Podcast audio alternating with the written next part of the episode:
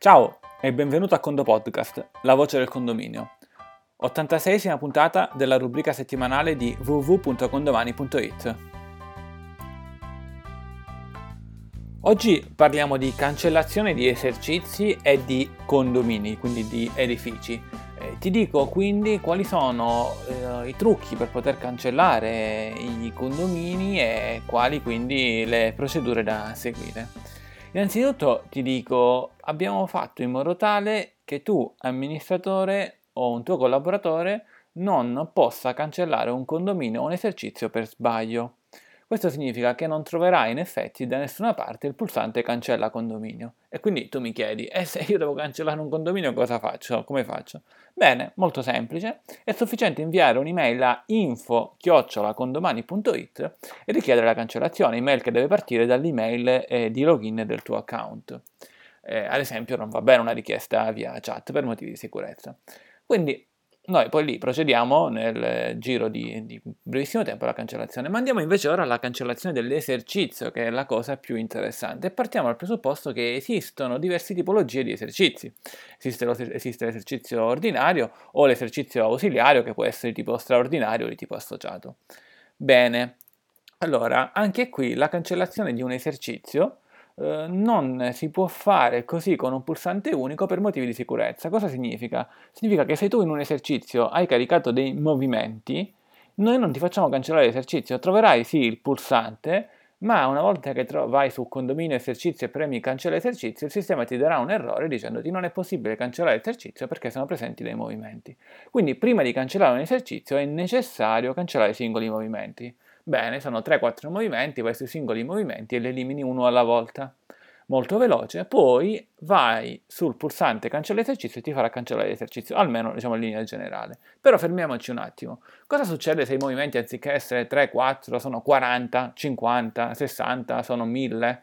Eh, e tu li devi cancellare? Beh, se sono 1000 movimenti e li devi cancellare, qualcosa è andato male e forse non, non è il caso, insomma mi sembra un po' strano. Però abbiamo anche qui una funzione speciale che possiamo, fra virgolette, premere solamente noi del, del Condo Team, che ci permette di svuotarti tutti i movimenti del condominio. Quando intendiamo svuotare i movimenti, intendiamo i movimenti di gestione, i movimenti personali, le versamenti rata e i giroconti.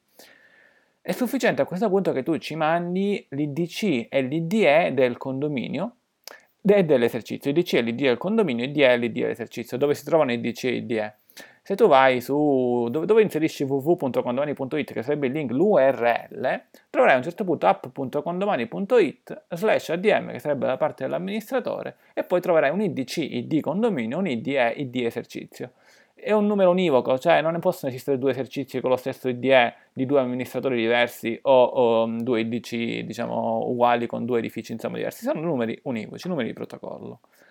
A questo punto se tu ci mandi quindi l'IDC e l'IDE possiamo cancellare i movimenti di un esercizio. Attenzione, noi possiamo anche cancellare tutti i movimenti di tutti gli esercizi di tutto un condominio, lasciare quindi il condominio privo di movimenti in tutti i suoi esercizi. Quindi fai, fai, attenzione quando ci mandi questa richiesta, farci capire se si tratta di, un, di svuotare i movimenti di un esercizio o di tutti gli esercizi. Ma concentriamoci solo su un esercizio.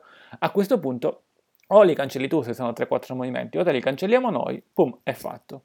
Se rivai di nuovo sul condominio esercizi, se si tratta ad esempio di un esercizio straordinario, a questo punto il sistema ti farà cancellare l'esercizio. Si possono cancellare o no gli esercizi invece di tipo ordinario? Questa è una bella domanda. Dice, ok, eh, ma come si fa? Immaginiamo che tu hai un esercizio 2015, uno 2016 e uno 2017. Vai nel 2016 e lo vuoi cancellare. E beh, no, non si può cancellare perché come leghiamo poi il 15 al 17? Posso cancellare invece il 15, l'iniziale? Beh, quello nemmeno ti, viene, ti, ti, è possibile perché comunque il 16 prende i dati dal, dal 15. A meno di condizioni particolari, forse lì possiamo lavorarci noi, ma dipende comunque, ma non lo affrontiamo in questo momento.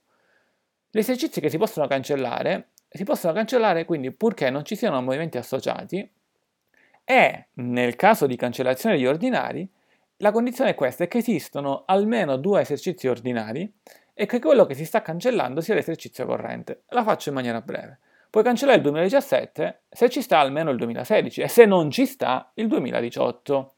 Quindi esistono almeno due esercizi, significa che tu non puoi cancellare un esercizio e lasciare il condominio privo di esercizi. è che quello che tu vuoi cancellare sia quello corrente e non quello corrente e nonché, aggiungo in effetti, anche l'ultimo da un punto di vista temporale. Quindi a questo punto puoi cancellare il 2017 e volendo puoi cancellare, dopo aver cancellato il 2017, possiamo svuotare il 16 e cancellare anche il 2016 e avere solamente il 15. Anche però non lo so, ma questo chiaramente è un esempio. Va bene.